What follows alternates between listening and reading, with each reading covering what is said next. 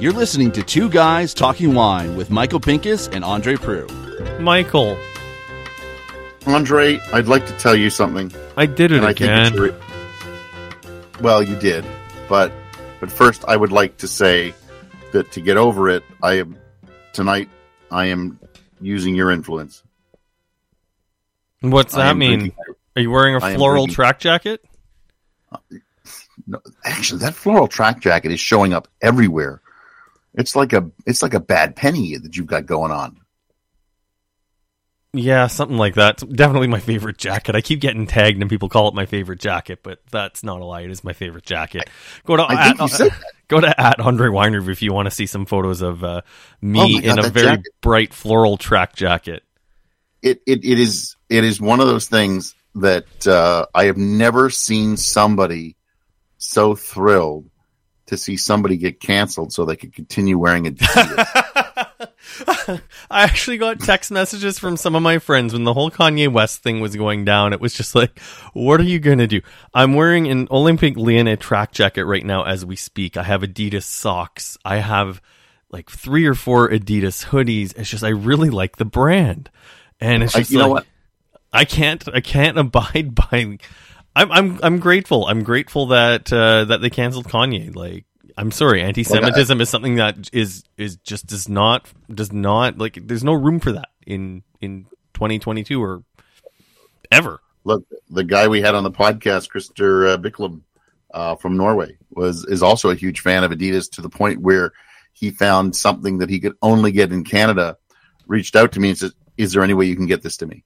So, um, you know, Adidas is a is a very popular brand, obviously, and uh, it's loved around the world. And uh, you know, I could I couldn't be happier that they finally went. You know what, Kanye, go screw yourself. Uh, All right, we're way we're way off topic on this here. This is but, a but- long But your in, your influence sits in front of the uh, in front. Oh, right, of, we forgot uh, about in that. glass in front of me.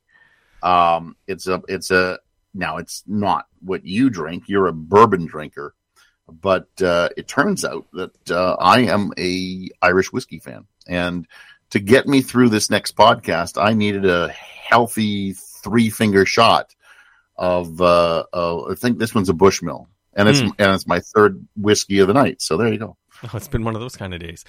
Um, I am going to apologize to the listeners when I open this up. Um, this is a podcast I worked really hard on. I want to thank Melissa Pulvermacher and Charles Baker for receiving us at Stratus, which also runs Crew Wine Merchants, which we talk about at the podcast. So I won't spend a ton of time on that. Uh, we had a chance to sit down with, I'm not going to say who because we say it off the top of the podcast, uh, with a winemaker who makes, a Canadian who makes wine in Australia. And I forgot some equipment at home. So this is two weeks in a row where you're listening to a podcast where I had to throw phones on the table. So if you're listening in your car, I apologize. Uh, Michael and I will work to find a system where this doesn't happen again. Um, I'm not feeling great about it because I was really, really looking forward to this interview. And the reason why we're uh, salvaging it and airing it is I think this is one of the best interviews that we've done. Um, you want what do you want to Yeah, say I- to me before you throw me under the bus here? I think we're just going to have to put microphones uh, in our pockets and uh, cords in our socks, just so that things aren't forgotten from now on. Well, I mean, after the last podcast, um, our supporter Ken Little um, reached out to me to ask me if I had a Zoom recorder. And here's the thing: is I have a Zoom recorder in a drawer. I just need to repair it, and it's one of those things where if I had that in the car, it would fix things. So I'm gonna work on on on fixing that um, over the holiday so that this doesn't happen again. Um, well, I, I have one of those eye rigs that we uh, that we used to use. yeah, and we just stopped, years and yeah, and we stopped carrying. them. I mean, that's the thing is, if we had the eye rigs, we would have. Yeah. Anyways, um, coulda, woulda, shoulda. Let's roll this tape. There we go. Welcome to Dysfunctional Wine with Andre Proulx and Michael Pinkus. Okay, I'm gonna I'm gonna try something different because um, one of my favorite journalists has been popping up on my YouTube feed again, and that's Nardwuar the human, Hill? Nardwuar the human serviette. Nardwuar the term. Nardwuar the human serviette. Who who are you? well, who am I? God, that's one of those. Ex- you know, That's an existential question that's, if I've ever that's heard what one. I was trying to look on. I honestly, I've always referred to myself as the Canadian at large. I've been in Australia for decades, but as you can tell, you can't see me on the podcast. But I look like a redneck Canadian. I don't You think are- I don't think you do. You are Brad Rey, I'm Brad Rey, but and don't you are the owner of. Zonte's Footstep. Well, actually, you know what? I'm not the owner. The bank is, and I'm Ah, very yeah. clear about that one. Good Let me point. tell you, Good point. I am I am the indentured servant Of the bank. of Zonte's Footsteps. Got it. well, I, I, just to be honest with you, Yeah. we'll take a picture of him. I don't think he looks like. A, well, there are much more rednecky rednecks out there. Oh well, thank you. Did you come in a pickup? I usually, well, I drive a pickup. Correct, but that's back in Australia. You didn't I come came in a a Volvo. And you came in a Volkswagen, group. and Yeah. I came in a Hyundai. So uh, There you yeah, go. there's no redneck. Yeah. So we are at Stratus in Niagara. Yeah, Mm-hmm. And I think one thing a lot of people listening to this podcast may or may not know is that there are some wineries who also own wine agencies correct. in the area. So Henry Pelham owns Family Wine Merchant. and Stratus owns Crew Wine Merchant. Something to do with wine merchants that I'm not sure of. Could be. Okay, so uh, so we're here with, with Brad, and um, we have tasted through uh, our first lineup of wines. We haven't even really gotten to where Brad is No, from. no, we but, know he's from. But, but what I, what I'd like to do first of all, because we we I we we've already tasted through the the whites. Let's go through these wines, and then let's go through the history. Let's try a different approach to to this because once again we are recording on phones. Thank you, Andre. And um, okay, so, so just we- real quick to the listeners who reached out to offer me advice on equipment and whatnot. like bring it would be a good one. I left two microphones at home. I forgot a USB cable. Correct. We had all the power we could we could uh, could plug into this time. So I apologize to the listeners that this is two episodes in a row where we're dealing with technology malfunctions, and this is destiny because in the episodes leading up to this, we were talking about how happy we are that we have all the equipment that we need to record so, really good podcasts. So now, obviously, we're going to have to get a second set of equipment The just to have it as a backup and like put it in our sock. Yeah, something small. Yeah. So uh, let's, Brad. Let's just talk really quickly through Sure. these these white wines, and then we'll get into some history. Yeah. Uh, we first tried a prosecco, Yes. uh, which is called prosecco. The grape is called prosecco in Australia. It's Glera. It is. Good for you, Michael. That's the first time you mentioned that Brad's wines are from Australia. Well, that's fine. It's called burying the lead. We'll figure it out as we go. So um, you were just telling us the story about how you ended up making prosecco. Well, I guess the the big thing for us as a brand is it, our, our, our, our whole ethos is about trying to be educational without being boring. It's about showcasing the relationship of the grape variety with the soils that we are actually paying for, or trying to focus on wine styles that are, you know, forefront within the marketplace, and trying to enlighten people to some of the shady things that go on within the commercial wine industry around the world. So, to me, talking about Prosecco is trying to make that really lovely, fresh aperitif style that Prosecco is. It's not method traditional. It's got a different purpose. You know, my experience and background of drinking Prosecco and actually tasting it when I'm over there is that it's served as an aperitif. It's an acidulative. In Spain, you drink sherry. In Italy, you start off with a bit of Prosecco. Get the acid going, have a little bit of light, you know, salty hamon or prosciutto wrapped around a grissini stick, and then you get going. To me, it's about brightness, fruit drive, and, and the expression of the grape varieties, Glera slash Prosecco, and a little bit of our Pinot Gris. We actually follow where I, the other wines aren't. This one I follow recipe winemaking to a T. So it's trying to actually emulate what the actual DO has to say about how this wine is made. We make sure that it's nine atmospheres or nine bars of pressure. It's Charmat fermented. We're using 95% of the Glera slash Prosecco, 5% Pinot Gris to add a little bit of texture and varietal lift to it. Doing so, that allows me to have a talking point with you guys about what's going on in the global market and why we're having this discussion on a global level in regards to the name of the grape. You can't trademark a grape. Our, our, our label is actually Zonte's Footstep. It's actually named after the first grape variety that was planted in the vineyard in Langhorne Creek, which was a Zantes. But you cannot use the name of a grape variety on a wine label unless it's contained within that bottle. Now, for me, when Australia imported all these cuttings, we actually bought them as Prosecco grape cuttings. Glera, and under that right, we should be able to call it Prosecco. I'm not trying to impinge upon or deflate what they have been doing in Italy for years and years, but I think that has actually bolted now, and we should accept the fact that Prosecco is a global wine grape variety. So, can you put Prosecco on the label and still export? Absolutely. There's countries like Singapore who has sided with the Italian Grape Commission, and they will only allow Prosecco to come in from Italy. The LCBO, and I won't put words in their mouth, but I understand their relationship is that they won't bring it into Aust- or into Canada because they don't want to stir the pot. They're not sitting on the fence, nor are they agreeing or disagreeing with that function. It. There are a few other countries that are the same where they've sided with the Italian Commission.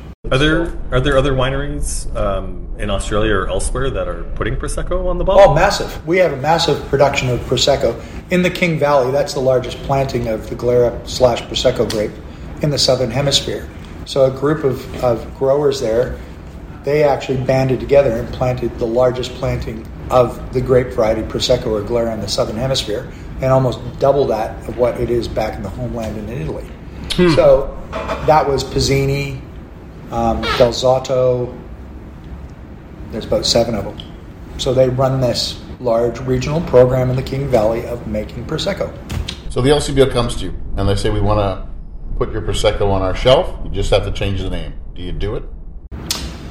Geez, well, that's a conundrum in the, conundrum and a half. Uh, So, as you've seen on our labels, when we started out, our very first um, wines that we produced were Shiraz, Viognier, and Viognier, because I wanted to express something different than what Australia tended to do. We were the number one selling SKU in the UK market at that time, and the next year we didn't sell a bottle because someone in the Languedoc Roussillon just emulated that wine style and did it at half the price. And that's where I actually went back to what I was taught from the other wineries I worked at and give your wines names because then you own them. They're like your children.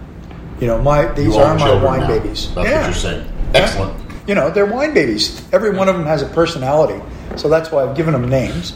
And with this latest label change, it's actually giving them face. So you're like Apple. You own No, children. that's That you own no, but that's similar to what uh, that's actually similar. I didn't, hadn't thought about it, but it's similar to what I do with the uh, with the ADX wine company that that I run. Our wines all have names. Our rosé is called When Pigs Fly, Well, then no one else can actually make one fixed fly. except and that's you. right. And our uh, our Chardonnay is called Damn Chardonnay. No one else can make Damn Chardonnay. I was just having fun with you. 'Cause Yeah, yeah, You yeah. own children. Yeah. Just like Apple.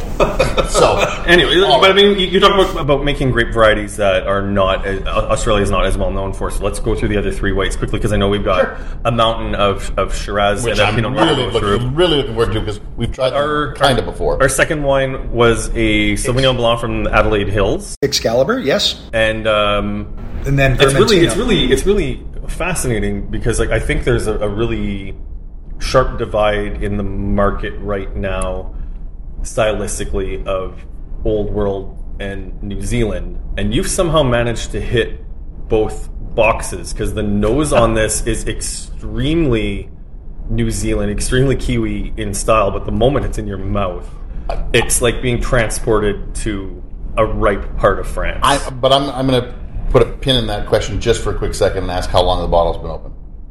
Well, that's a good question because I know days. Two days. Uh. so I'm going to assume you are prob, uh, and I could be wrong here. I think you're trying to emulate the New Zealand style. Absolutely not. No, That's absolutely not what I'm doing. What I'm trying to do is showcase Adelaide Hills Sauvignon Blanc. A big thing for us in Australia is we have this wet rebate tax. So, as a producer of wine, for the first $1.8 million that you make in sales, the government will give back that 29% to help you subsidize your business. Under our, our laws, the Kiwis can sell $1.8 million worth of wine in Australia and claim back that same wet rebate. Don't forget that the exchange rate on the Australian to Kiwi dollar right now is about 20 cents on the dollar. So they can make 29% on the rebate plus 20% on the exchange rate and make 49% gross at cost of production. So even today, the latest Nielsen figures back in July, 7 out of 10 bottles of wine sold in Australia are New Zealand Sauvignon Blanc because we can't compete with them at a price point. So, so why do it then? Like, what are you what are you doing? What's one, what's your what's your competitive it so advantage? it doesn't look like Sauvignon Blanc from New Zealand. I want it to look like what comes out of the Adelaide Hills. So for me, it's that white blossom, sort of lemon curd characteristic. I'm also pushing against that commercial manufacturing of New Zealand Sauvignon Blanc. I'm not going to name names, but if you look at the residual sugar contents of some of the more entry level products, it's manufactured product. And what I'm making is actually a Sauvignon Blanc that's led by different wine techniques. So I worked in the Loire for a few vintages, and under that, I learned that the fact that some of the producers there reacidify using grain juice. So instead of doing the New World thing about shoveling citric, tartaric, malic, or you know acids out of bags, we'll actually harvest some of our Sauvignon Blanc a little bit early and use that to readjust our acid. To me, it's about acid rails. That's the Excalibur. That'd be where the long rapier lines. And that'd also be where the green notes I was getting on the nose would come from as well. Correct. Gotcha. So, so I, would- I would be interested in, and, and can't, but I'm just, I would be interested in trying that wine fresh out of the bottle to see where it, where it leads. I am too. Because um, I do get, I do get the New Zealand nose, but I also get that soft palate, Yeah. which had very little acidity, which has dropped off over the last two days. Not your fault. It's just, you know, Right. it's I still two thought days. the I still thought the acid was, was nicely balanced to it. But I mean, I- it's not as searing as you would expect from a Loire Valley Sauvignon Blanc or from a Niagara Sauvignon Correct, Blanc. but it's it's got a nice flavor to it, even And two days remember, later. with Australia, we don't have minerality in our. Okay. So that oyster shell that you see in there, that sort of emulation, that's coming from that early harvest also. Interesting. That emulation is that dusty, chalky acid structures from that early fruit pick. So wine number three was uh, Vermentino, Vermentino. which I think I asked you right off the hop. Yep. Why Vermentino? Which then uh, got us to go. All right, we got to record this now. Sure. Which then led to a twenty-minute. Oh shit! I forgot everything. yeah, thanks for throwing me under the bus again. So, two reasons for Vermentino. As I explained to you, I make the regionality of Shiraz to showcase that Shiraz just doesn't look all the same. Number two, I try and experiment with as many Mediterranean varieties as I possibly can. And the penny drop for me when I was actually doing vintage in Europe was in those Mediterranean countries like Spain, Portugal, and Italy, Greece, a little bit of skin contact and phenolic content is actually beneficial to the wine. It adds depth and complexity, texture, and mouthfeel. But if you do that in the northern part of Europe, aka Germany, you know, Chardonnay, and other varieties like that, phenolic content is bitter, acrid, and off putting. So for me, it's showcasing something I can make that's a little bit more food friendly, more acidulative. Vermentino has the same flavor profiles. If you look at the Sauvignon Blanc and that, they're both in that citrus spectrum, a little bit of grapefruit peel. You know, the, the name Lady Marmalade for me is the fact that it is actually that. It's three fruits, roses, marmalade. It's got a bit of tangerine skin, grapefruit, this- lemon. It this- was citrus, but definitely like sweet citrus. This this of, of the four wines we tried was my favorite of, of the of the four. Yeah, I mean the, the Really- tan- really tangerine notes were one. intense. Like it, it, it reminded me of Christmas. Like it was it was like opening up a tan like opening up a tangerine out of your stocking, and you get a little bit of that piquant So if too. you look at the home of Vermentino, we're all going to say Sardinia, right? Little rock in the middle of the Mediterranean, beaten down by sun, covered with salt. I'm going, okay, this might work with our heat, our climate, our temperature, our soil profile, and position. Also, I planted it because of the surge in the last eight years of bloody Provence rosé. So, what is Vermentino called in Provence? Rolle. And most rosés out of the Provence area contain that grape variety Interesting. and a little bit of Grenache. So for me, it's actually showing the adaptability in that conversation about that grape. And then you have the rosé, which I think is I don't think we have to really go into too much. Yeah, depth. Cab Sauv and Grenache. Yep. So Grenache from McLaren Vale, Cabernet Sauvignon from the Langhorne Creek. Cabernet offers all that lovely sort of licorice, fresh fennel leaf, a little bit of uh, you know tarragon. It's got a little bit of macerated cassis, berry fruit. Grenache is Grenache, and in McLaren Vale we grow beautiful Grenache. It gets bright, macerated summer berry fruits, and for me, that complexity that I blend together gives you a more complete, interesting palette and structure. Both stainless steel fermented. Actually, everything that you see there, that's all it is. So, so it's lovely. And then so now, since we didn't do it at the beginning, tell us a little bit of Zontes. So Zonte's Footstep started off with 13 people back in 2003 off of a vineyard that we all bought in 1999. And it was always about discussion and learning and exploration.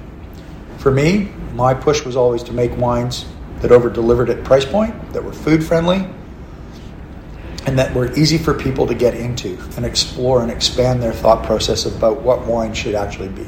Brad, you're a Canadian I am. from Calgary. Yep. Why Australia? Like you're so much closer to the Okanagan, you're closer to Washington, you're closer to Oregon, you're closer to California. Don't forget how old I am. So I was involved with one of the very first private wine shops back in the 80s. So J. Webb Wine, wine Merchants in Calgary. Back in those days, those liquor licenses were basically given to us, and under the way they were written, Richard and Janet and myself, I was employed, they were the owners. We imported wines that weren't carried by the liquor board, so we became importers.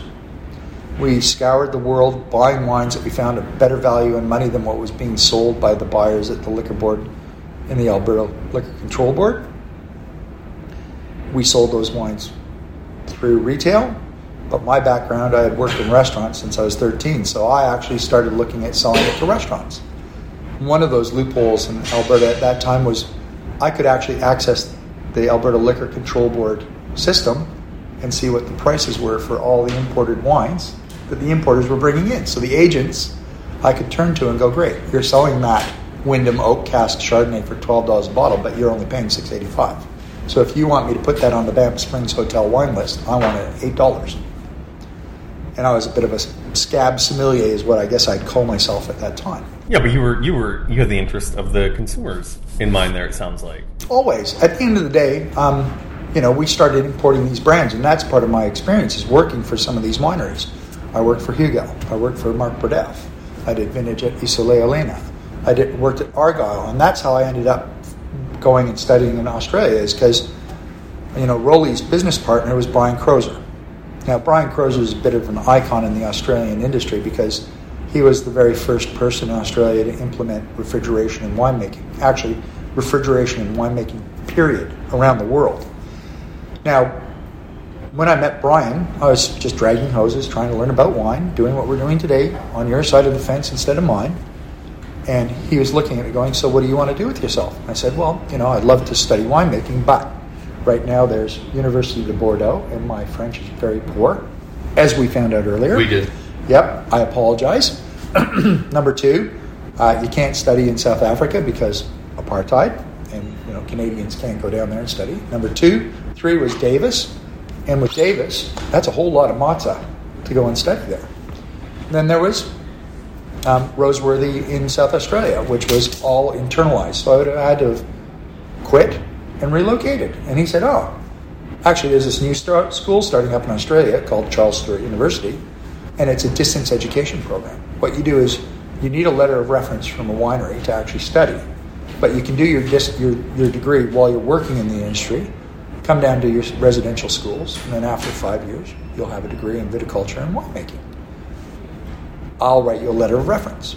And I went, Really? Like, I'm, that's fantastic. You know, I've just really only met you. I mean, I know of you, and we've had a business relationship. Long story short, wrote me the letter. I posted it off to the school, and about six to eight weeks later, I got a letter back from the dean of the school, Mr. Brian Croser, who said, You have been admitted to the school for study. So he actually wrote himself a letter to me, recommended me to study under him. So I went to school, studied distance education, and basically hip hopped doing vintage in the southern hemisphere and northern hemisphere while I was doing that for five years.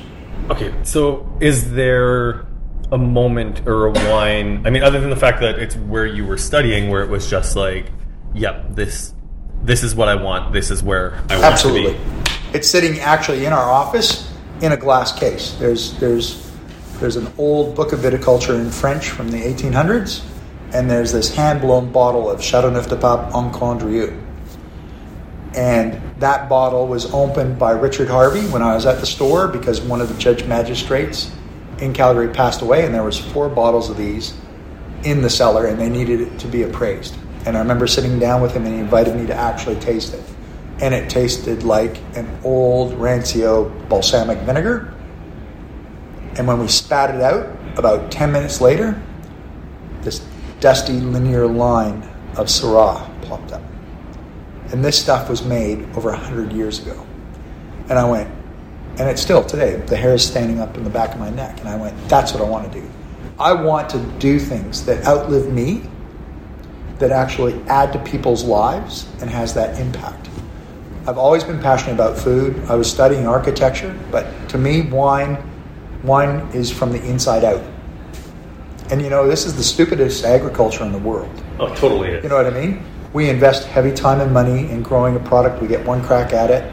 I got to actually put it in a bottle. I have to market it hard against a competitive marketplace in a very saturated market. And from an Australian standpoint, it's got to be big scale for me to be able to do what I do. And if the weather's bad, you have to replant your vineyards and wait three years to deal with them again. Uh, so on that, I mean, before we get to the red wines, I don't agree from an Australian standpoint that there's a good vintage or a bad vintage. We've been saying that on this podcast for years. I, I believe. Hold on, wait. I want to hear what he has to say about this. I, I believe it's an excuse by producers. You know, you guys are the wine writers, and, and there's this thing. Oh, it's a great vintage from Australia that they talk about, or a great vintage from Burgundy. There's no such thing as a bad vintage. There's a bad choice by a producer to harvest fruit that he's not happy with, or to make wine and then bottle something that he's not happy with and blame Mother Nature. We won't do that. See, I, I would.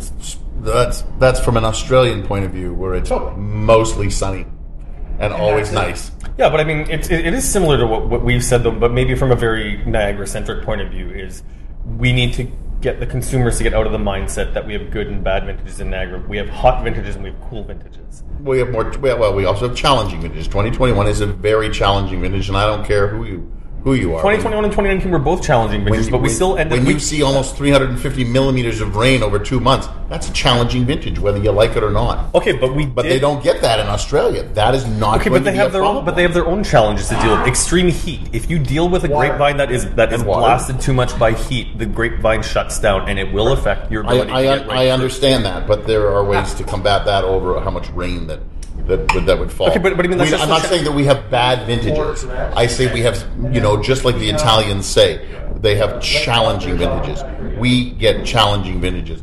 Yeah, I but the don't think the Australians see as challenging a vintage as that. Yes, Listen, water. Brad, yes, Brad. I'll, I'll, I'll let, I'll let but- you jump but- in if you'll agree want- or disagree but on we that. want grapevines to struggle, and you definitely. I feel like. I'm But- sitting around the table with my mate from New Zealand, my other mate from Spain. We all experience things differently in our own piece of dirt. Australia is, so where I come from, it's the driest state and the driest continent of the world. We have our own issues. But you have to be a real idiot to grow bad grapes in my neck of the woods. You also have to be extremely dedicated to grow exceptional fruit. Now, for me, where I stand in my business and where I come from, you should not bottle something that you're not happy with. There's just no excuse for it. If I was in Burgundy, there's a different choice and a different perspective in a different place. And I guess that's why I say I don't make Australian wines. I make wines in Australia. For me, it's trying to actually transcend those categories or what Mother Nature's actually dictum is and try and come up with something that's more expressive, that's a little bit more delicate, and it has a more conducive sense of place to speak to. Bless you. So you So- were just you were just giving instructions to um, Nick, who's one of the fine sales reps at Crew Wine Merchants, about what wines we're going to be tasting next. Because I, because I, know there's a Pinot Noir we're going to get to, and We will do the Pinot, and then after that, we're going to do a Tempranillo Grenache. okay. Pay homage to, again, a couple of Spanish blends. My last name's Rey. It's spelled like Spanish for king. I think there's something in me, past life. I spent many Well, years. I mean, you did just say you want to live live forever, basically. Absolutely. Well, in the glass, go. in somebody's glass. That's Yeah. what he meant. So what we're going to do now is what I refer to as the regionality of Shiraz. So um, I didn't I didn't mention it because I wanted to get it kind of on the podcast. I Yep. when I was up in Australia, uh, we were we were talking and we you always use uh, certain uh, yellow companies as Huh. uh, as a punching bag. Yeah. I mean, with Um, good reason. Uh, but I remember going to Australia uh, and doing a, a small tour of Hunter, Canberra, and Orange region. Yep. uh, those three, and I remember tasting through uh, at a lot of those wineries and thinking this has this has nothing to do with any of those really jammy Shiraz that you that you pick up, um, and I'm like, this is this is 100 percent Syrah, and uh, now I, I don't know uh, whether they were. I can't imagine they were blowing smoke at that time because they were they were quite angry at points. But my understanding is that um, Australia actually had uh, a plan of how they were going to approach the world. And you can tell me whether you heard this or not. I was involved at the 2025. So, so what ended up happening was they uh, they approached and they said we're going to show them Shiraz, and then we're going to show them regionality, and then at some point the big companies such as our friends at those yellow Yellowtail. companies, We can just say Yellowtail. okay, uh, went you know what we're making too damn much money selling this jammy stuff. Um, we are not going to get behind the regionality part of the whole deal, and we have continued to get Little Penguin and Yellowtail and all those other you know ones because when I was there, I was tasting Syrah. I was tasting amazing Syrah that I, I would not have ever said this is Australia. So now I let you speak, as in, um, is am I am I in somewhat of a of the right frame of mind from what they told me? Geez, when did you start asking questions like me? Well, because uh, I've, I've learned from you, and I want to get uh, So some those- microphone time. Those, those brands that you talk about, I refer to them as our aircraft carriers. Okay. And they did an amazing job. They came out, they crushed it. They came out, they I launched into the the global market. And I'm an 18 foot skiff. I'm fast. I'm more reactive. I'm small. And that's how I always describe what we do. I, I, you're, you're talking a bit about marketing and being able to respond to the market.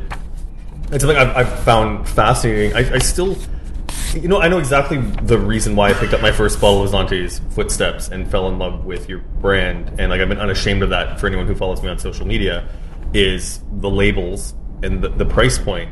But on this podcast, we have made Yellowtail a punchline. We have made Yellowtail a bit of a, a, a punching bag, just because as as people who love really good wine, an off dry Australian Shiraz is not something that we like to promote to our listeners. Is it a challenge for you to enter a market and try to change the market perception of what Australian Shiraz is? And I know we've got four different ones here, and we're going to talk about the regionality in a moment. But like in terms of And the thing for me is, I love to butt heads. Because that's what wine is. Wine is this conversation that we're having around the table. Everything that we're doing right now, that's what wine is about. You know, it's not just about sitting down having a lovely glass of wine at night. That's the outcome of what it is. But the big thing about wine versus a beverage is that you actually sit down and share information and learn and ex- expand what you're doing. The difference between drinking Labatt's Blue or a craft beer is the exact same thing.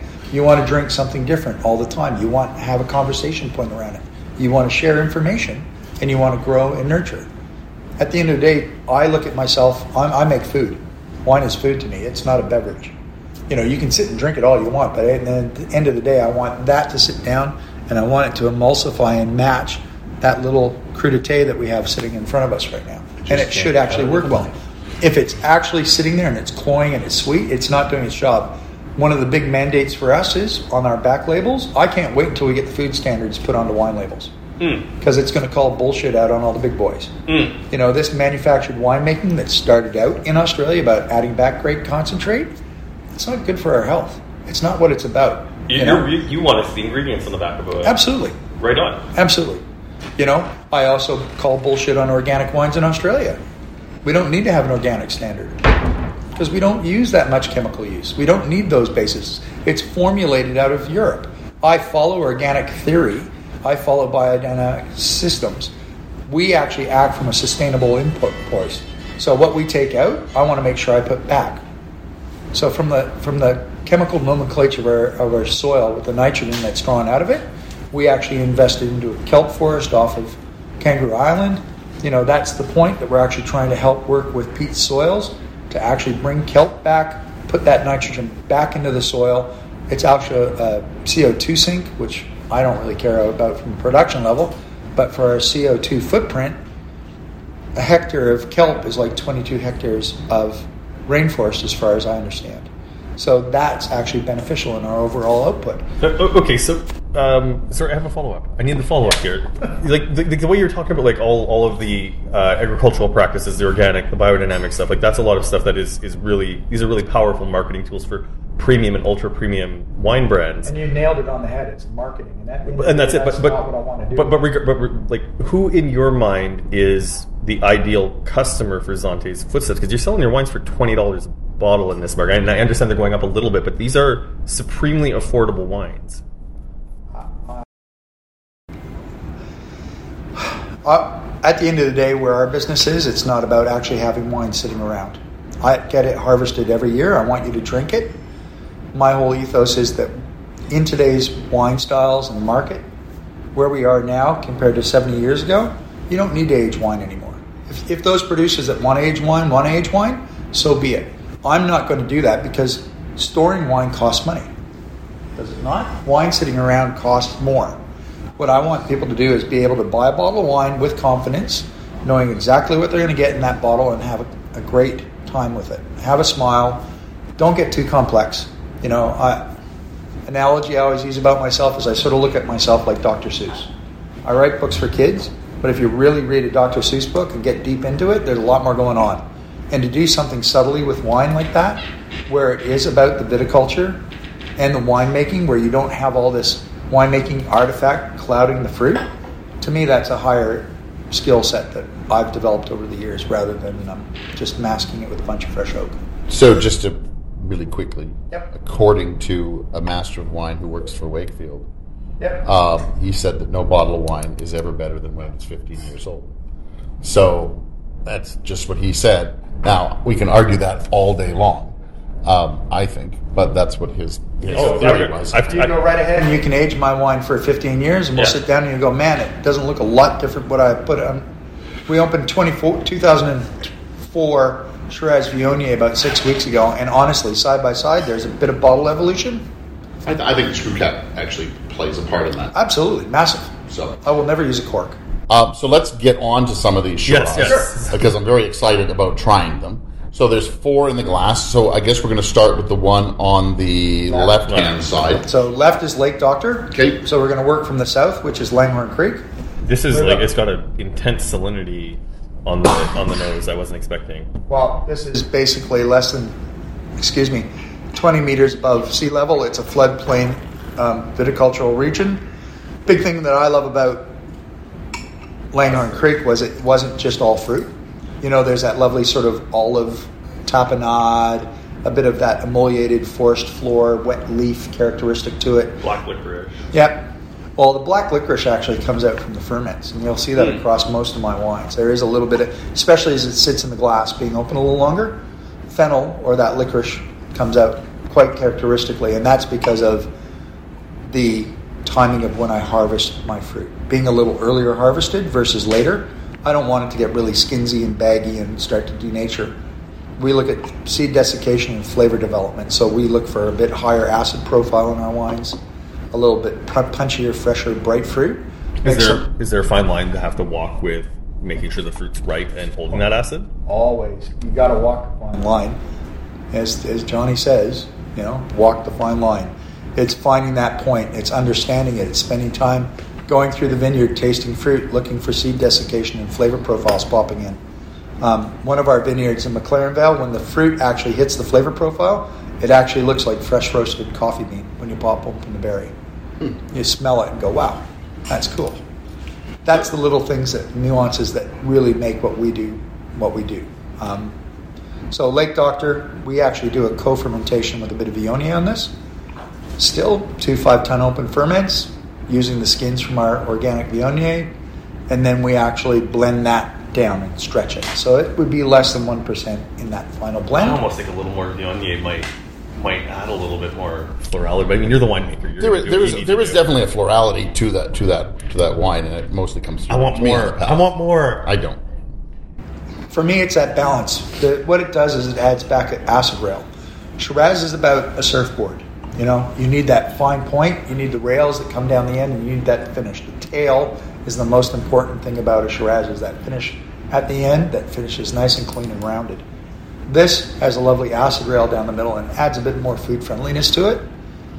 If I did that to any of the other Shiraz, I don't think it would work out as well as it does with that because the Shiraz has some masculine secondary character to it. And this adds that spectrum of stone fruit or, you know, a little bit of floral load to it. So then number two, McLaren Vale, our chocolate factory. My favorite. Now, Chocolate Factory, those two wines, by the way, they're about, you know, 33% of our entire production. Wow. Well, Chocolate Factory comes out to the LCB. I think it's been two or three times over the Two past times year. at the moment, and three next year, hopefully. So the big thing about Chocolate Factory is McLaren Vale is Mediterranean by climate. We have perfect diurnal temperature. We got there is no such thing as soil profile in the region. We got over a thousand different matrices of soil that we've actually mapped and had a geological survey. The thing for me is trying to get that real sense of place where the fruit ripens lovely, retains nicely, nice long string tannin formation, and therefore it's more milk chocolate. So what happened when I first moved there and we were fermenting?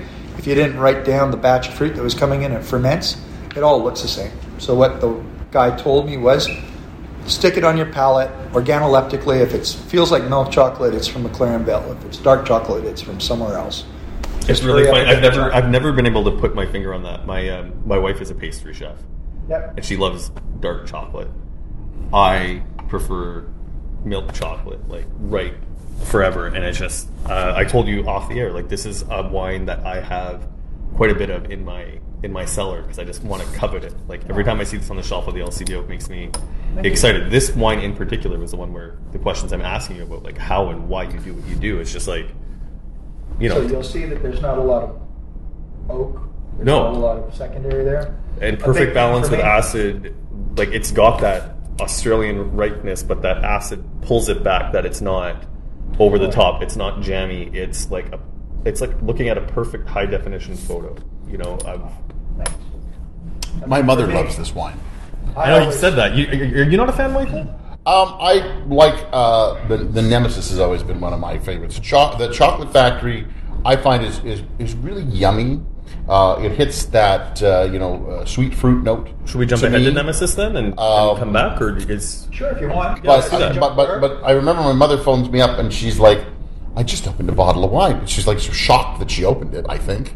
But she opens one every night. But she's like, I just opened this bottle of wine. It's called the, I don't know what it's called. It's got this label and she starts to, and then she goes, give me a second. And she runs down and, or wherever she did. And she goes, it's this chocolate factory thing. And I went, oh, that's, that's, uh, that's Zonte's mother. She goes, can I get more? I go, probably every six months, mother. The big thing about McLaren Vale for me is it's almost hydroponic. You know, there's no influence of sense of place. The, the impact that McLaren Vale has on that is its purity of fruit, that lovely long string tannin development. And one of the telltales for me is, by the way, we're actually harvesting that fruit. That sort of clotted cream texture that you get is actually the alcohols playing in that fruit. Hmm. So there's not a. If I extract it more, it would be masked in there a little bit more, and this actually holds a little bit more of that lovely glycerol roundness that's balanced by the acid. so? Michael said his preference is Baron Baroness Baron von Nemesis, which is my Barossa, it's the very last one. Yeah. And this and this one, it it it has great acid. So we're, not, we're, so we're just going to skip over the hills or alive? Is that We'll, we'll come back to the hills, Okay. but like it's it hits a lot. This wine is not subtle. There's nothing subtle about the Barossa Valley. um, I hate Barossa Shiraz. And yet here we are. vehemently, and I never used to make it. The reason the name Baron von Nemesis because is everywhere I travel, they go, oh, "Do you have a Barossa Shiraz?" And I go, "No, I'm from McLaren Vale. We make Langhorne Creek and McLaren Vale." Oh, do you have a Barossa Shiraz? Eventually, I gave in in 2008, and I started to make this in a style that I wanted to make. And if you look at the label, it's the lovely little, you know, very Yeah. sprightly. Your label. I do want to talk about your labels in a, So in that's a minute. that's Tank Girl. That's where I got my inspiration. I want Tank- Tank, Girl. You know, I want that. the movie, or the movie, or the graphic novel. Yeah, both. Okay.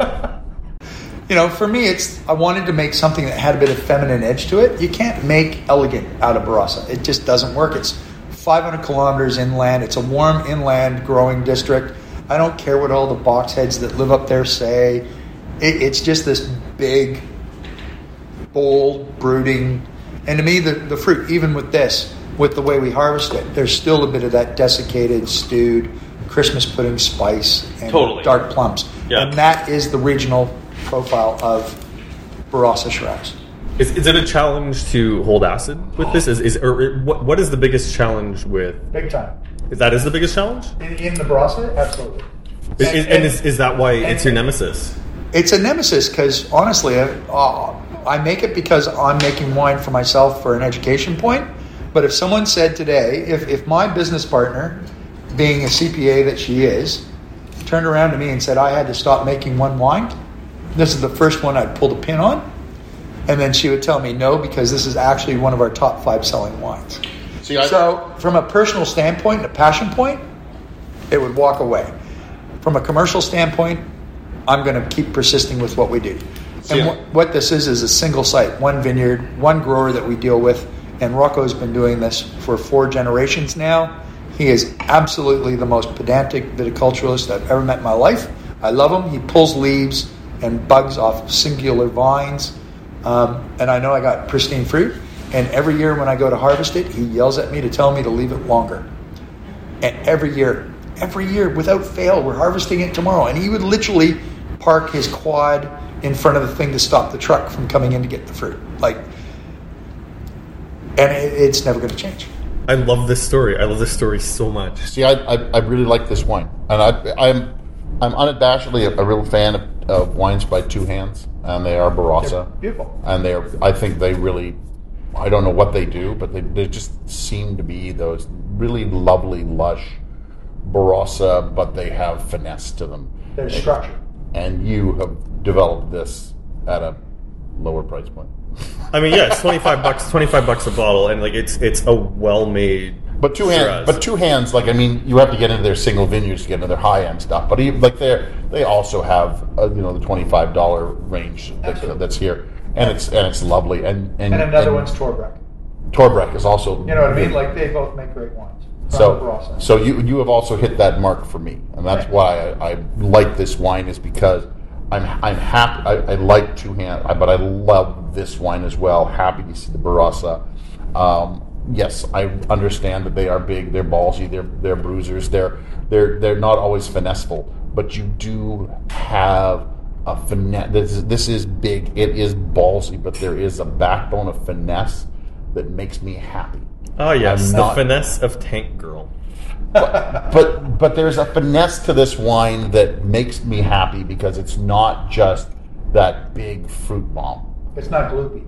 It's yeah, it's not. I'm not drinking And jam. you can drink this. At the end of the day, The tannin is soft and it's You know. it's easy. It is relatively easy to drink, but it's for me the lack of the lack of subtlety is making. I'm just I'm not. I don't Oh, I love it as think, much I as you think do. there's some, I think there's definitely on guys, subtlety here. We've nailed the regionality of Shiraz in this conversation in the last three Yeah. minutes. So because re- this is exactly why I do this. That's why there's four wines there. They are my quadruples. Oh yeah, I mean I mean that's Sometimes that's the thing is happy, I, sometimes I, th- I think mad, there but is sub- I. I think there is subtlety in that wine, and I think you have to look for it. And as a wine drinker, uh, uh, sorry, as a as a uh, a wine writer, and somebody who likes to delve a little deeper into his glass of wine, I can find finesse. Whereas, and I can find subtlety.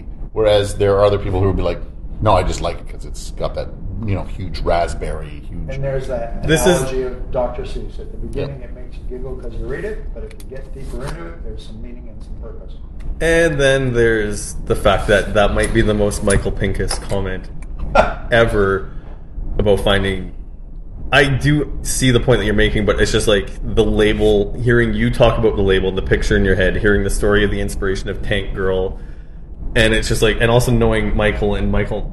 I'm. This is not meant as an insult as well, but it's just like That's a good way. Oh, to I'm do it. sure. it's got it's got it's got finesse, but it's got like the finesse of a hammer. You know, it's I don't know. If you can find a finesse in a hammer, then then yes, this wine has some ball finesse. one that I'm going to put All in right. your head one of these days. now we're going to go into Hills The Hills, Alive. yeah. So Hills Are Alive is the latest um, expenditure in my life. I, I went back to the ANZ to borrow money to buy this little piece of dirt. When this vineyard was planted in 1979 after Seppelts sold the Penfolds, Carl Seppelt, the eldest son, went up to where we are, which used to be the Eden Valley, bought 500 hectares, and he planted the very first Pinot Noir, Chardonnay, Riesling, Sauvignon Blanc, Shiraz, up in this high elevation, 400 meters above sea level. In 1990, it sold back to Southcorp, and that's for that decade they used it to produce their Yattarna projects. In 2004, I met the owner who had bought it off of Treasury and was dry growing the vineyard at that stage. So our Sauvignon Blanc comes from this vineyard. And I actually negotiated a deal to buy a 200 acre parcel off of it with the water infrastructure. And to me, it was because of this. When I tasted, and I worked in South Australia with many, many vineyards, when I tasted the Shiraz off this block, it teleported me to the Northern Rhone. It was Hermitage. It was Saint Joseph. It was this amazing wet slate, almost wild rocket, you know, elephant fennel. It wasn't just Shiraz. To me, this isn't Shiraz. This is Syrah. and with that, you know, I'm really trying to highlight. We got in the vineyard itself. There's a lot of wild arugula, which is what we call rocket. You know, there's a lot of elephant fennel that grow on the property, and those I like the companion rocket's better. We, we need to find a way to bring that here. Rocket's a better way to describe it. So this this is this would be my second favorite of his Shiraz. Always has been, or ever since he started making it. So I tried it, I think, for the first time last year. I think you and I are literally inverted. Correct. You like the the chocolate factory? I, Chocolate, I Chocolate Lake, Hills, uh, oh, mine would be Baroness are, are my favorite in that order. Nemesis Hills Chocolate Lake. Yeah, we're literally inverted. No. And the funny thing is, those two wines, my limited releases, they'll definitely see a little bit more winemaking artifact or oak on them. There's a little bit more structure and depth to them. They are a little bit more concentrated, I think. These are a lot more acid driven, bright, fruit driven, you know. I'd say masculine. These are feminine.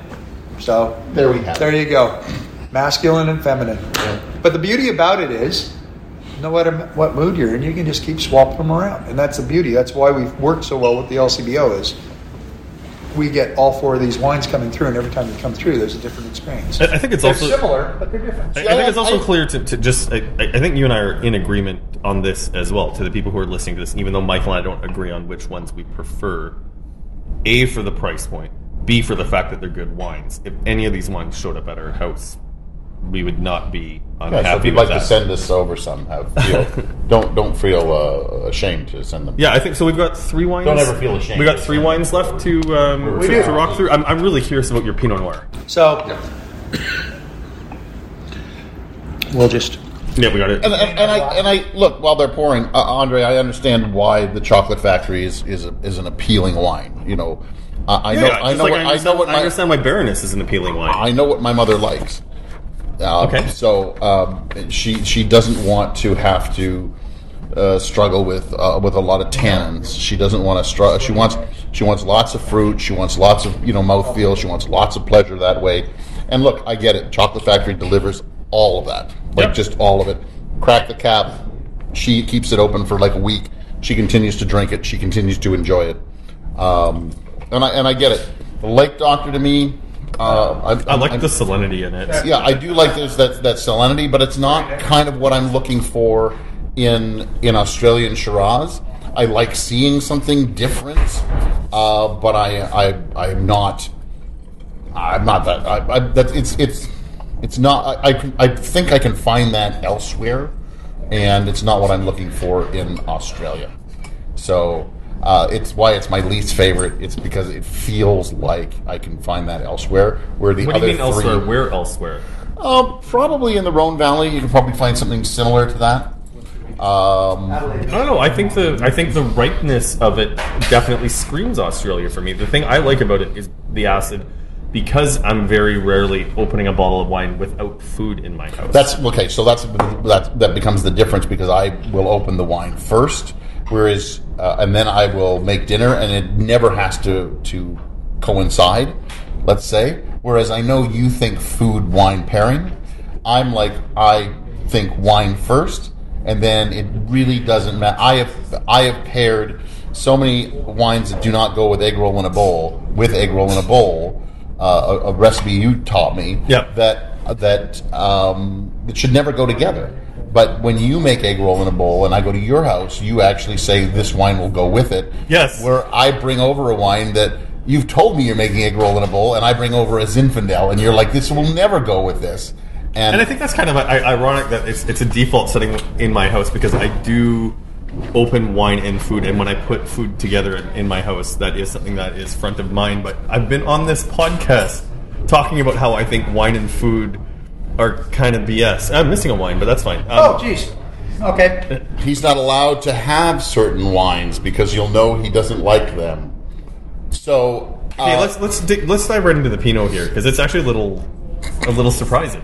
Well, it's it's light. It uh, and Well, we've, light lo- in we've color. lost Bradwell. He goes to pour wine for other people. Yeah, we're fine. we're actually in a room full of very well behaved people who've been silent through the whole thing. so this is your this is your Pinot. Yeah, t- tell me. T- So okay, this, is, that vineyard we were just talking about. So This is the same vineyard second Australian Pinot I've had in two in two weeks, Right. and both of them have been incredibly surprising. Just because, like, I I I am gun shy on warm climate Pinot from my first trip to California, where every producer will proud in Sonoma and Napa will proudly pour you their Pinot from uh, from the Russian River, just be like, oh, this is so Burgundian in style, and they pour it in your glass, and it's fifteen percent alcohol and a complete fruit bomb. All right. So number one. Look, you can't call Meiomi Pinot. No, it's Capso. No, it's not. It's actually Zinfandel and, and Syrah. Anyways, But Brad, Number we one. digress. What is That's one of my pet peeves. what's the name of your Pinot Burgundy? first of all? Go What- make Burgundy. Yeah. Go to Burgundy and make Burgundy. Yeah. I can't make Burgundy in Australia. This is the very first plantings of Pinot Noir in South Australia. Well, you said you worked at Argyle, right? I did. You know, Th- there's a little well, bit I, of I inf- dragged hoses in Argyle. Okay. Well, there, there's there's definitely if if I had to blind taste this in a heartbeat, I would say Oregon. So this this is Are you kidding this me? is Dijon clone. I'm absolutely not kidding you. 777 clone Pinot Noir. And it was brought over specifically in Australia. They wanted to make table wines, but they were making sparklings out of it at that stage. Okay. So Dijon clone to me doesn't have a lot of fruit to it. It's all that secondary base. A lot of floral. The triple seven tends to be pretty floral too. Yeah, very floral, very secondary. You get a little bit of crab apple, a bit of stewed rhubarb. You know, it's not the the the, the um, Bernard clones that are big and plush plums and cherries and things. You know, Central Otago to me isn't Pinot either. Like that to me is like, you know, big brambly, jammy Beaujolais Grand Cru. Like it, Pinot to me is about acid rail and elegance and finesse. And if that's what I get out of the vineyard, that's what I get out of it. So this is the second vintage I made of the Pinot on the property.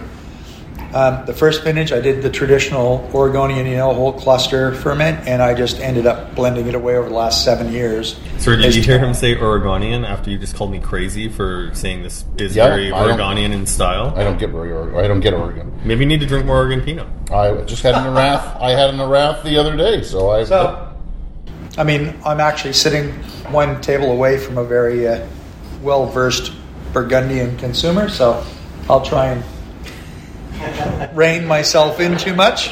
I don't. I don't make wines that represent styles of places. I'm not trying to emulate. I love No, you're working with Pinot Noir, and I need to work with that fruit and express the best wines I possibly can.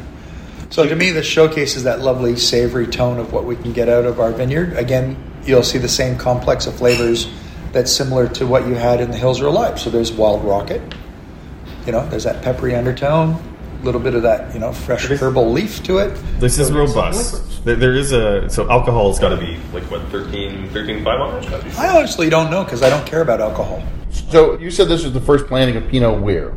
in South Australia. South so Australia. McWilliams brought Pinot Noir into Australia, into the Hunter Valley in 1975. And So- then in 1979, Brian Croser planted it in the Piccadilly Valley. And this was planted in the northern part, which was Eden Valley at that time. So these are 1979 yep, plantings on own rootstock. on own rootstock. Yep. This is gorgeous. So for me, it's just trying to, and Pinot is a beast to work with because there's nothing I can do to manipulate it. So is this going through the LCBO? No, this is actually available through Crew Wine Merchants through consignment for restaurants. What's the what's the pricing on it? Thirty-seven ninety-five. I, I will give you this, Andre. It is a very pretty Pinot, and it definitely is uh, more, Oregonian more- style. It is very. It is much more Pinot esque than you usually get out of um, uh, out of Australia, which you know just always seems to be another jammy uh, fruit. Uh, so there there is there is some finesse. Again, I hate to keep using that word because No, it sounds like what so we're all using overusing finesse. it. So, Brad, but why Pinot? It does finesse. Uh, look, if, if I tell you my Shiraz is seventy-five dollars, you're gonna go, that's pretty pricey. If I tell you my Pinot seventy-five bucks, you go, yeah, that's okay. Pinot has no ceiling. It's also what we I refer to. Um, there, there's this winemaker in Australia that basically lost his winery because he went nuts trying to chase clones and different barrel harmonies and making Pinot Noir. Pinot Noir, we will all die as wine consumers. We will drink Pinot Noir because it's skeletal. It's the skeleton. That showcases that vintage right through it. We had a warm spot in 2017 into, you know, about three or four weeks into the growing period. It had a long, cool hanging end. Pinot Noir is a skeleton. You can't mask it. You can't use winemaking artifact to hide it. It is. It just shows it all. You know, um, it's like the king's new clothes. It's just out there. So for me, great Pinot is actually made in a vineyard, and it's exemplified by winemakers, and it's that thing that we will always sit down and look at that I love to enjoy. You know, it's the multitude of it. Next to it, you've actually got our Going left. or go- now we're going uh, left to right. Right to left, Michael. You guys are. You hold you hold your hand up, and when it's an L, that means Oh, left. is that how it works? So this that's, is splitting hairs. that's what it's called. Yep, it's the one over there with the two rabbits on the front label. Oh, that's funny. Hair like H A R E. Just Yeah, so is it two hairs? yeah. And it was because when we actually put this wine together, this is Tempranillo Grenache, very traditional Italian or Spanish, sorry, I should say, take on the two grape varieties. This Um, is also not a subtle wine. Again, it's it's about showing that that harmony. Blends are where winemakers get to actually showcase a bit of their their penchants and what they want to put together.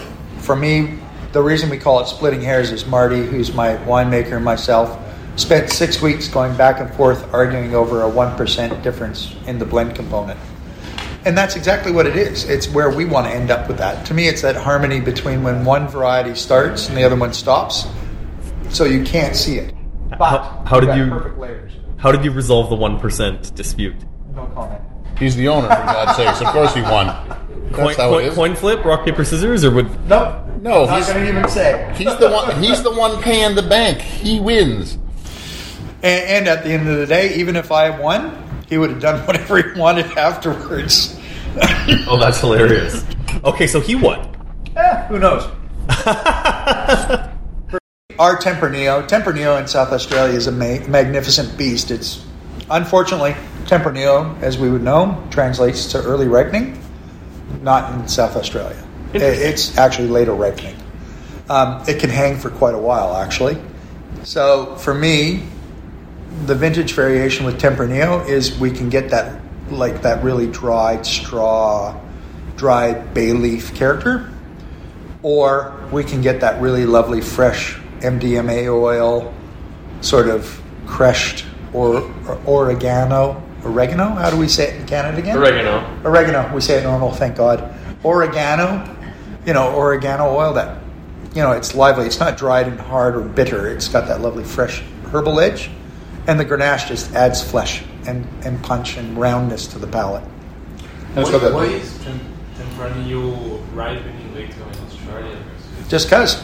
Hang on. It's the way it relates with Mother Nature. the question that came from Guillaume, who's also at this tasting, is why does Tempranillo ripen later in Australia? That's okay, Guillaume. You're you're part of this now. I would love, I would actually love to understand why, Guillaume, because we planted it thinking, great, we got another early ripening thing. As we all know, with winemaking, it's trying to plant a diversity of varieties that come in at different times, so you're not doing what we actually call bathtub vintages, which tend to happen more than often.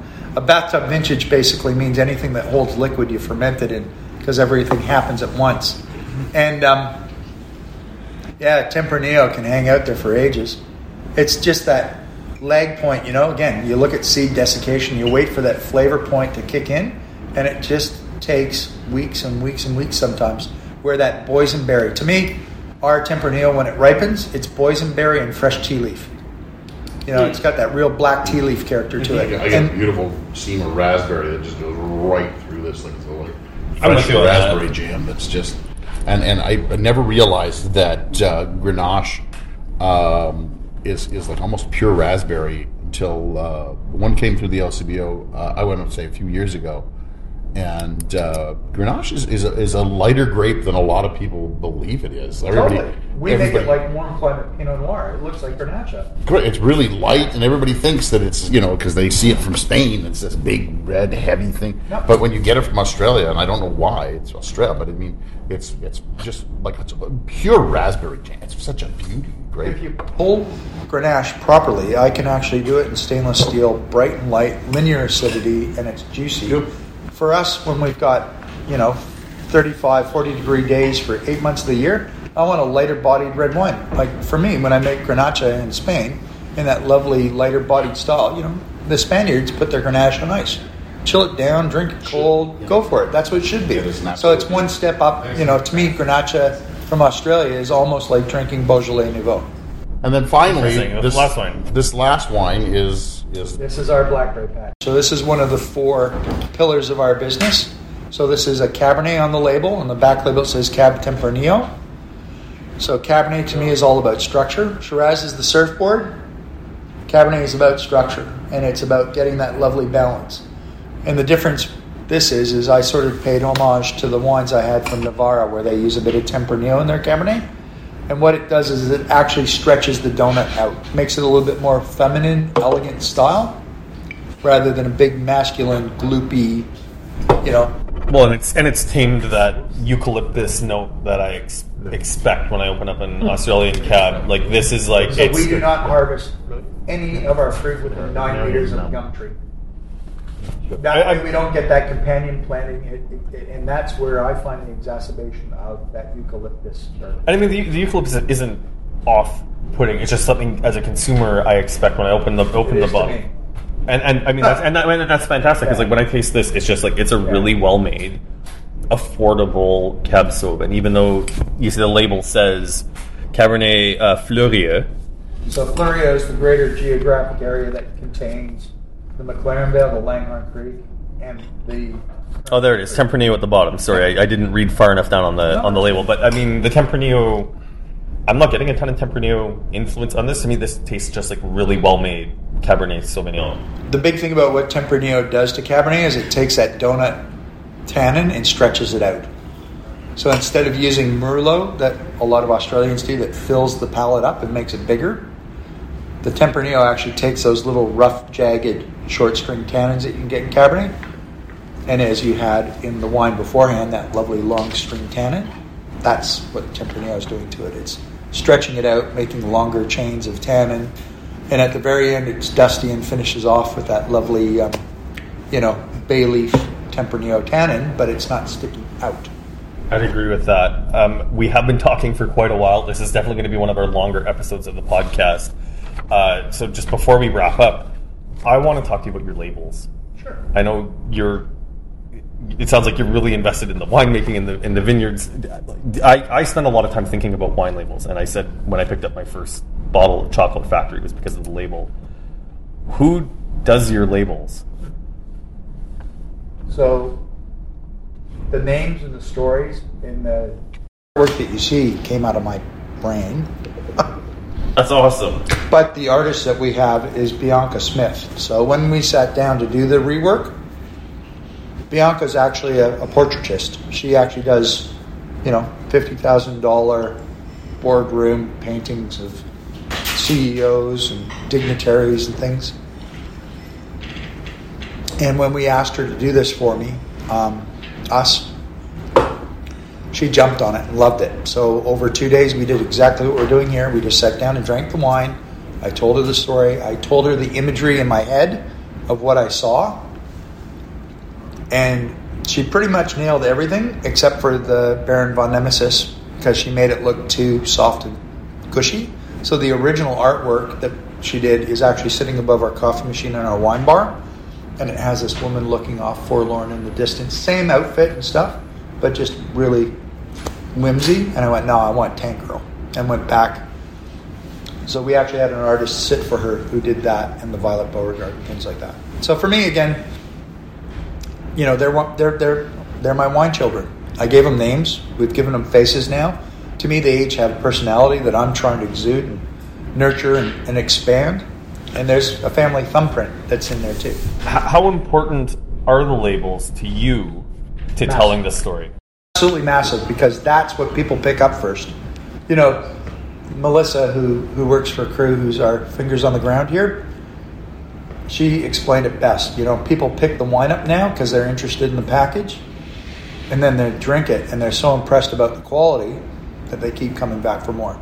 And at the end of the day, I guess that's the the whole thing I could ever ask for. I have to be honest. I have no idea why my mother picked up the bottle. She never mentioned the label. That's hilarious.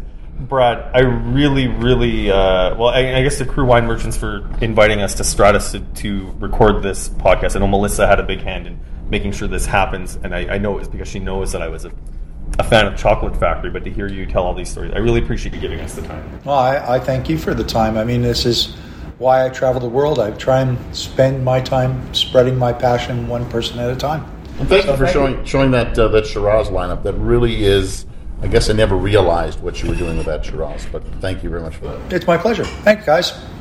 Andre, probably some of our best content, probably some of our best questions. Uh, I think sometimes we geeked out a little bit, just a little bit, uh, but um, real fun to talk to Brad there. I mean, it's I mean, it's it was fascinating for me because I know that Yellowtail has been such a punching bag uh, for me on this podcast. Even though on out of the other side of my mouth, I tell people drink what they drink what they like, but you know, I left that But interview. don't drink that. Yeah, well, but I left uh, I left that interview feeling profoundly inspired, and you know it um it always makes me feel energized. We're like twelve year into the twelve years into this career, almost thirteen years into this career writing about wine. I can still meet people from regions, learn things about regions, but also meet people from passionate people from regions who you know I just feel are bringing out the best of the wine industry. You know, making terroir driven Australian Shiraz that is beautifully balanced, that isn't overdone, that speaks to the climate, that speaks to the terroir, and putting it in my hands for under twenty five dollars. Um, I don't know. Like I, I, I get serious like Thomas Bachelder vibes from Brad Rey and what he's doing. You know. Well, I you know I found it interesting, uh, even after we finished recording, that uh, we weren't just being uh, controversial with each other; that we literally were almost polar opposites of the Shiraz that we liked. But And I mean, that I found surprise, like surprise. I thought at some point I go, he's he's just messing with me to No. be, you know, con- controversial. And then you finished, we're like, no, I seriously like this, and I'm like, I seriously like this, and we're like, all right, But I mean, that was a cool thing though, is we could leave a tasting like that, and all four wines were of a high quality. Like this isn't a situation where, for people who listen to this podcast a lot, you know, often you and I will differ quite a bit on things like I think Chardonnay specifically, but like this was a situation where uh, I think we were looking at for the for the Shiraz the Shiraz flight. Anyways, we were looking at a table of four star wines across the board. yeah, uh, uh, like I just I just wrote up the notes from that tasting, uh, and it was amazing how um, like each and every one of those wines uh, was a four star and above wine. So when we're talking about I liked this, I liked that, it's not I disliked. It was I preferred you know I preferred Yeah. this wine. Hundred percent. All right. I'm sure people are sick of the sound of our voices today. Um, and Especially when they probably sounded like this. oh, shut up, Michael. I really feel bad about this. I'm Andre Proulx from uh, AndreWineReview.ca at Andre Wine Review on social media. I'm Michael Pinkus of michaelpinkuswinereview.com. You can find me as the Grape Guy and as Michael Pingus. Take your pick. Andre, I have but one thing to say to you. What's that? Mm. Thanks for listening. Please subscribe to Two Guys Talking Wine on iTunes. Two Guys Talking Wine is produced by Jim Ray, Adam Duran, and Ken Little.